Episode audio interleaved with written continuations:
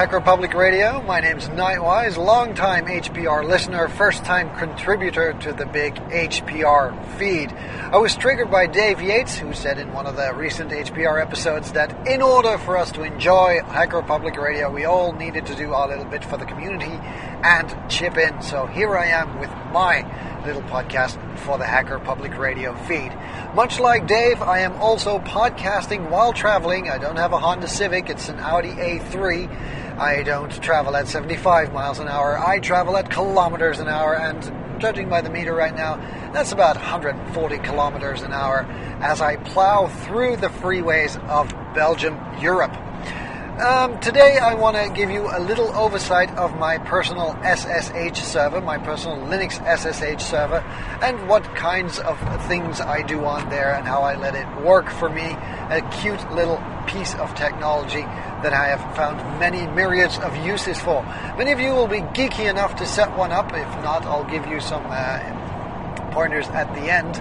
Uh, but uh, most of you will probably be picking up some nice tips on how you can let a very simple server like that with just one open port do a whole lot of things for you. Now, hardware wise, my SSH server, my Linux SSH server is a zombie, which means that it has been, well, pronounced dead, buried, discarded, and reused. Uh, I found an old Pentium 3 Compaq NC600 laptop at the dump where we have a special recycling quarter for electronics and stuff like that. So as I was uh, taking everything to the recycling containers, paper to paper, plastic to plastic, I passed the electronics uh, recycling uh, heap, actually, where everybody just piles everything on up. And it is amazing to see just what you can find down there. I mean, people throw away entire computers, and that's where I saw this little uh, Compaq laptop sticking out from beneath the uh, discarded blenders, toaster machines, and uh, old VCRs. So I decided to pick it up and take it home, along with a power supply that was lying nearby, so that was a good thing, and basically salvage it for pots. But um, as I took a closer look at it, I was a little bit disappointed to see that the screen was uh, cracked and that the uh, keyboard of that laptop was actually bent and some of the keys were missing. So we are talking uh, busted keys and a busted screen. Now, that kind of means that for some people that laptop was a lost cause, but I just uh, decided to hook up an external screen and external keyboard, boot it up, and see what it did. Uh, it turned out that it was a Pentium 3, I think a 1 gigahertz processor, and it had 512 megabytes of space on board. The battery was still working, so uh, not for long. I think I measured it about an hour and then it drained. But uh, it was at the time running some version of Windows 2000, I think. I didn't even uh, bother to uh, try to boot into the operating system or look for data. I'm not like that. But what I did found out that this was indeed still a working computer with a working hard drive. So it would be a nice project to set it to work. What I did is I uh, installed uh, Ubuntu 8.10 server on there, the uh, command line version only, of course, the CLI version and uh, gave it a static IP using an external monitor and an external uh, keyboard. So I was I managed to configure it, and I basically plugged it into our home network and uh, forgot about it when it came to connecting any kind of hardware to it. Basically, it was just a little beige box that I had that uh, I had mounted against the wall underneath the stairs, nice, next to the router, and that is where it stayed. I used it to uh, experiment uh, a little bit with Linux, but uh, in order to do that, because I didn't have a keyboard and a mouse, I needed to install the OpenSSH server. Now, for those of you who don't know, this is a server functionality of Linux which allows you to connect through a secure tunnel and uh, control your uh, Linux server via a terminal on another machine. So basically, for the remote purposes of administrating the machine, via my own local network, I installed SSH. If you don't know how to do that on Ubuntu, it's very simple. Just go sudo space apt dash get space install space OpenSSH space server and hit enter. Will install the OpenSSH server right away. Now, this left me with a working server on port 22, which I could access locally to play around with Linux. It actually didn't uh, stop there because slowly but surely I was really getting the hang of all of this, and uh, I started using command line applications. Now, the three command line applications that I use on that server the most are basically uh, the applications that I use every day. Uh, using a terminal that can be on my Linux machine uh, in the house, or that can be on a Mac, or I don't have any Windows machines, but if I did, I could use PuTTY. I would just connect locally to the uh, Linux machine, to the Linux server over SSH, and start up three applications that I use. One of them is Centerim. For those of you who want to install it, that's sudo space apt get space center im. And Centerim is a uh, command line version of uh, MSN Messenger and Pidgin. So it allowed me to do a command line version of uh, my most used uh, instant messaging programs like uh, ICQ. I still have some people on there. MSN, I have some people that chat using MSN, and I absolutely detest the MSN uh, application itself and Google Talk. So it took me some time to figure it out, but uh, once I had it up and running, it was a very light and convenient way to have uh, instant message conversations. Basically, instead of going around installing a client on every computer that I owned, I would just install the terminal client, connect to the SSH server that I was running, and run Centerim from there. Centerim lets you talk to uh, a myriad of uh, protocols MSN, Google Talk, ICQ um, will let you add and remove contacts, send files and stuff, but basically has almost no CPU footprint. If you are absolutely tired of those Java based or those Flash based uh, widgets and winks and God knows what that you get via MSN and even on Pidgin, Centerim is a great program to work with. The uh, second program that I use quite a lot is uh, IRSSI or ARISI, as it's called. IRSSI is the way that it's spelled, and that is a command line based IRC program. Really, really love that too. Uh, what I basically used it for in the beginning was as a IRC client. I would just connect to the uh, Linux server that I was running and uh, launch IRSSI and chat on IRC channels. For example, on Freenode, where you have uh, hash Ubuntu-UK, hash Ubuntu, God knows what. There are all kinds of channels out there that you can chat on. And I also found this interface very, very pleasing. I was used to, um, to uh, using MIRC back when I was in my Windows days, and I didn't really find a cool alternative on the Mac, and I also really didn't really like XChat, so I was kind of stuck with what am I going to use. IRSSI was for me a beautiful and again light command line interface that allowed me to do just what I wanted to do and, um, you know, talk and chat and God knows what. So that was really, really great to use. Uh, the good thing about uh, IRSSI, again, using the SSH interface, was that I could launch it from any machine. If I was on my Mac, I would just connect over SSH to the SSH server and run IRSSI over there. If I was on a Windows machine, I could do it uh, using PuTTY. If I was on another Linux machine, I didn't have to bother installing stuff.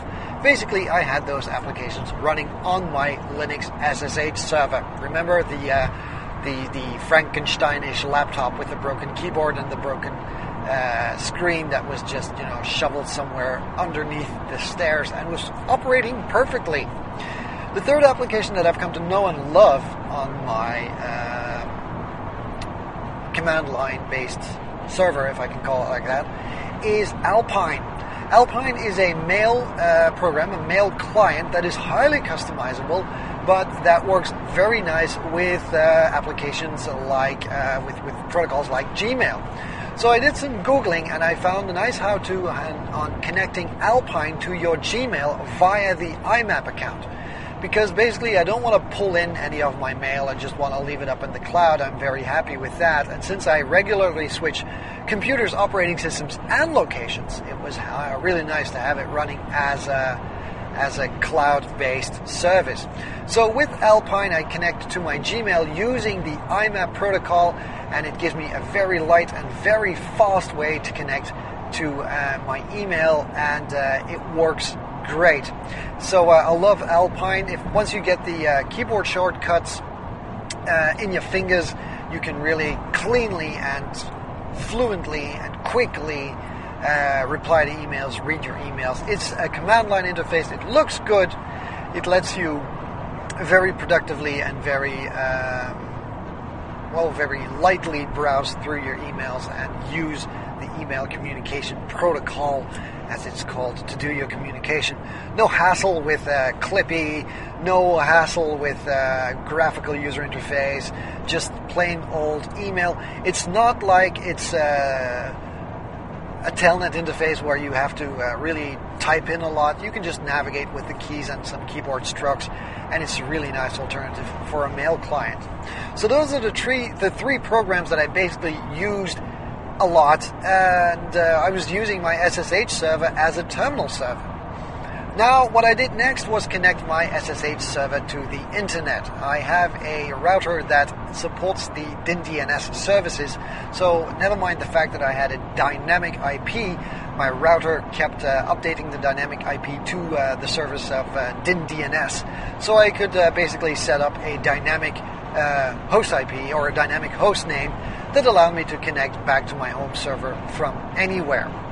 Now you have to take security in mind, because uh, the most straightforward solution is opening up port 22 on your router and redirecting it via the NAT to, you to, to the port 22 on your SSH server. But I wouldn't do that because, you know, port 22, people who do a port scan know, like, okay, that's port 22, that's probably the SSH protocol, so I'm going to try a brute force attack. Now, I did uh, leave this port open for the first couple of days, and I checked my uh, auth, uh, my authority log, the uh, slash var slash log slash auth, I think. Uh, at least the access logs, and you could really see people trying complete libraries of, of, of login names and password combinations.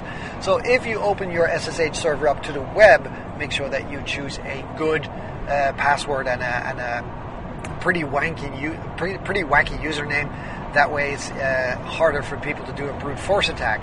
And the second line of security is old, is uh, of course setting the uh, IP on the router side different from the IP on the inside. What I, what I mean by that is that I have actually forwarded port 2,222 on the outside. Uh, in, uh, on the outside connector of my uh, router, of the, the outside interface of my router, to port 22 on the uh, inside interface of my laptop, of my SSH server. So if I'm outside, I connect to port 2222, that's 2222, and it's get, it gets natted to port 22 on the inside. If I'm on the inside of my network, I just connect to port 22, and I don't have any problem with that. The great thing is that if people do see that port 2, uh, 2222 on my router is open, they don't really have an idea which protocol uh, is behind it and what they should use to have to try to gain access to my network. So that's a good thing. Now, once I had my little router opened up to the internet, it really became interesting. Um, I work as a consultant, which means that I regularly switch PCs and I regularly switch operating systems and locations. So I was looking for a way to, uh, you know, be able to read my mails, uh, check my IRC things, and uh, check my instant messages without having to install a client on every computer. Sometimes I'm on, I'm on the, the PC of a client, sometimes I'm on a work computer, sometimes I'm God knows where. So it's not always that convenient. Especially if you work in the corporate sector, it's not always a good idea to do all these services unprotected behind a proxy because uh, your company might be monitoring that, and uh, if they need a stick to throw at you, you'll probably get. Uh, some excerpts from some log file, and basically I'm not really a big fan of that. So what I did is I installed PuTTY on my uh, USB stick, portable version of PuTTY, which is portable by default. So whenever I get stuck on a Mac or a Linux machine, I have the terminal at my discretion, or and whenever I'm stuck on a Windows machine, I just pop in my USB stick and run PuTTY. Using PuTTY, I can connect to my server at home and actually run those applications that I have installed on my home server. And the great thing is that the connection between you and your server, so you at work or at a hotspot where you don't want people to sniff what you're doing, um, and the computer at home where the actual application is running is completely encrypted. And the internet traffic that is uh, requested by your applications of, uh, for example, Alpine, uh, IRC chat, Centerim, stuff like that, starts from your server. So they, the traffic never gets routed through your uh, unsecure network, whether on a hotspot or if you're at a client or at work, God knows what. It's a nice secure tunnel in between both of them. One of the essential applications that you want to use here is the application Screen. Screen is kind of what, what tabs are for Windows. It enables you to have multiple terminal session op- sessions open at the same time, have two open on the same screen, or flip through them. So you can actually go to one application using a keystroke, go to the other application, and so forth. So instead of just having one terminal window open and having that terminal terminated when you disconnect, you can actually leave the session running. So this was really cool for me. I started to have uh, IRSSI running all the time I started uh, to have um, my Alpine running all the time, and if necessary, I uh, ran my uh, instant messaging client Centerim all the time. I would just connect to the screen sessions using my terminal clients, whether that be Windows, Linux, or a Mac. So it was a great way to have a terminal server and actually leave those applications running those applications running when I wasn't even connected. Really, really handy to do, and especially nice if uh, you want to, you know, stay connected to IRC and just check out what's in the, what's going on in the channel, or you want to leave your instant messaging client on uh, because you might get some messages from friends and stuff. So using the combination of the SSH server and the application screen, I was able to do just that. But the story doesn't really end here. You can even use your SSH server, server to go one step beyond all of this and use it as a secure tunnel. So let's say you're on a hotspot, an open Wi-Fi, and you need to surf around, you need to do some web pages. As we all know, hotspots or unsecured networks are dangerous when it comes to privacy issues. People can sniff your traffic, so it's not very wise to sniff un- to surf unencryptedly on an open network. What you want to do is use that very SSH tunnel to set up a uh, encrypted connection to your SSH server and surf from there. Using PuTTY, and there are how-tos available on this, I'll see if I can uh, shove some along in the show notes, you can actually tell Firefox to use your PuTTY program as a local proxy server. It will then traffic all of your all of your data through that local pro- proxy server now, of course, your PuTTY is connected to your home server over SSH. That way, if you have it all set up and you serve to a certain web page, Firefox will pipe the HTTP request through PuTTY. PuTTY will pipe it through the SSH connection to your SSH server at home, and from there, the actual request will leave the internet and will come back to you. So it's a great way to surf all kinds of sites without ever being noticed. The only thing that the people see on the unprotected network is that you have a SSH connection uh, set up to some dynamic IP somewhere, but whatever you are doing uh, inside this tunnel is completely opaque. It's a very nice way to do some secure surfing, but I've also loved to use it as an HTTP tunnel to configure some of the web based interfaces on my home network if I needed to configure my router, if I needed to take a look at my LAN, if I needed to uh, to configure the webmin interface that I also have running on my server, I would just pipe my traffic through the SSH tunnel and access not only the internet IPs but also the local IPs on my own private network. Very, very convenient. Now, one of the uh, other things that you can also use this connection for is, of course, as a file sharing uh, well, not a file storage capacity. Using uh, FileZilla, you can actually send files back and forth from uh, any machine through that SSH connection to your home server. And uh, what I did is on my home server, I mounted several local shares And uh, by using SSH, I connected using FileZilla through the SSH connection to my home server, my home SSH server, and even via there uh, connect to other shares of my NAS and what have you throughout my entire network. And it was all using that one simple SSH connection. So all I had was just one port that was open, and I had it locked down pretty securely by using an extensive username and password combination. So that is all kind of cool things that you can do with your SSH server. So if you are random on random computers and uh, are working throughout a random myriad of networks, secure, non-secure, an SSH connection, one simple port can really do a very uh, big deal for you. And uh, I have uh, lived through port 22, I say sometimes, so it's a really convenient way to use a very simple yet secure protocol. To have it completely in action, I really have a party with it when I do uh, when I go out and have my ultra portable netbook with me. I have an Acer Aspire one. If I'm on a free Wi-Fi or I'm at family or God knows what, and I need to do stuff, I just uh, whip out my uh, my ultra portable uh, it runs Linux 8.10. It's the easy peasy distro that I have running on my Acer Aspire 1. My Acer Aspire 1 has a 4 gig drive, which is not a lot. But what I do is by going to the Places menu, I have made a secure connection to my SSH server and I made a secure file connection to it, and I can use that file connection whenever I want to. So instead of having things stored uh, consistently on my netbook, which has uh, storage issues, as you might know, I just use the uh, Ubuntu uh, Places connect to server functionality to connect directly to the files on my SSH server through an SSH tunnel straight in GNOME. So it's really nice to have all those files right really close to me.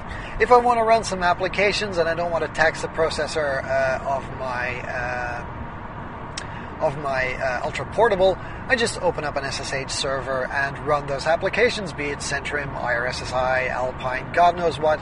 I just basically use my ultra portable as a small SSH terminal device to uh, connect to the server device that I have running at home. And it's really, really nice. I even do big downloads while I'm away and I can check on downloads using the command wget. I sometimes activate the downloads of uh, a certain application. I leave uh, the wget session running in screen. I can disconnect, connect to it later, see if everything's in. I use um, the SSH server as a uh, podcatcher using uh, Bash Podder. I let it download some of the podcasts, and I can really connect to it just about from everywhere using just about any system over just one So if you're not really into uh, installing an SSH server, don't worry. I have a screencast on my personal website that tells you how to do it. Uh, if you want to know, if you want to learn more about Alpine and Centerim, uh, you can always send me an email via my own personal website or uh, you can just Google around and find nice and easy how to's and how to use all these simple but very convenient applications. So that was all for Hacker Public Radio for this episode. It's been a delight. Uh, finally contributing to all of this. Uh, it's been an honor, and I really, really like it. Now, as for your questions and feedback, you can always find me at my personal website. That's www.knightwise.com. That's K-N-I-G-H-T-W-I-S-E.com, where I host a weekly podcast called The Knightcast a screencast called KWTV, and there are, of course, of course, also some daily articles. So that was night. This was Knightwise for Hacker Public Radio, signing off and uh, telling you to have a great time toying around with your. Thank you for listening to Hacker Public Radio. HPR is sponsored by Caro.net, so head on over to caro.net for all your hosting needs.